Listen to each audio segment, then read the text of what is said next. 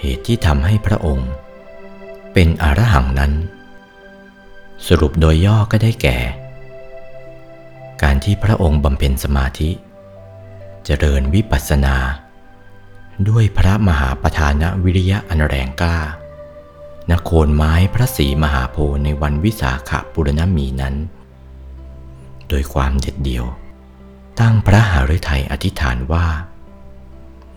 แม้เนื้อและเลือดในพระสรีระของพระองค์จะเหือดแห้ง เหลือแต่เส้นเอ็นหนังและกระดูกก็ตามทีเถิด หากไม่ได้บรรลุพระสัมมาสัมโพธิญาณตราบใด พระองค์จะไม่ยอมลุกจากที่นั้นเป็นอันขาด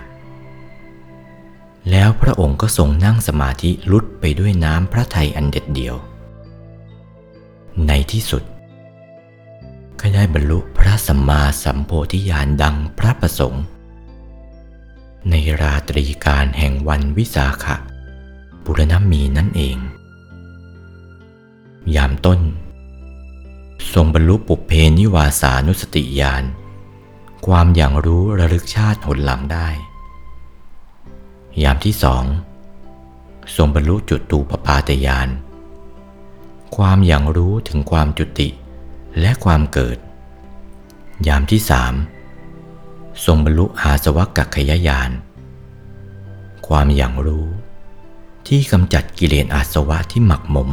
อยู่ในจิตใจให้หมดสิ้นไป ทรงรู้เห็นแจ่มแจ้งหมด เห็นจริง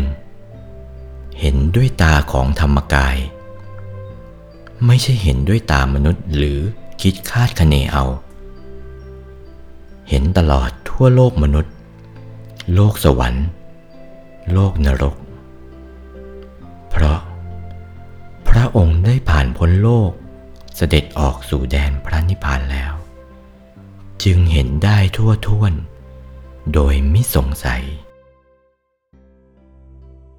โอวาท พระมงคลเทพมุนี หลวงปู่วัดปากน้ำภาษีเจริญ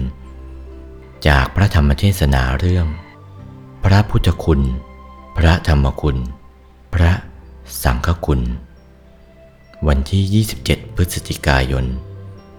พุทธศักราช 2488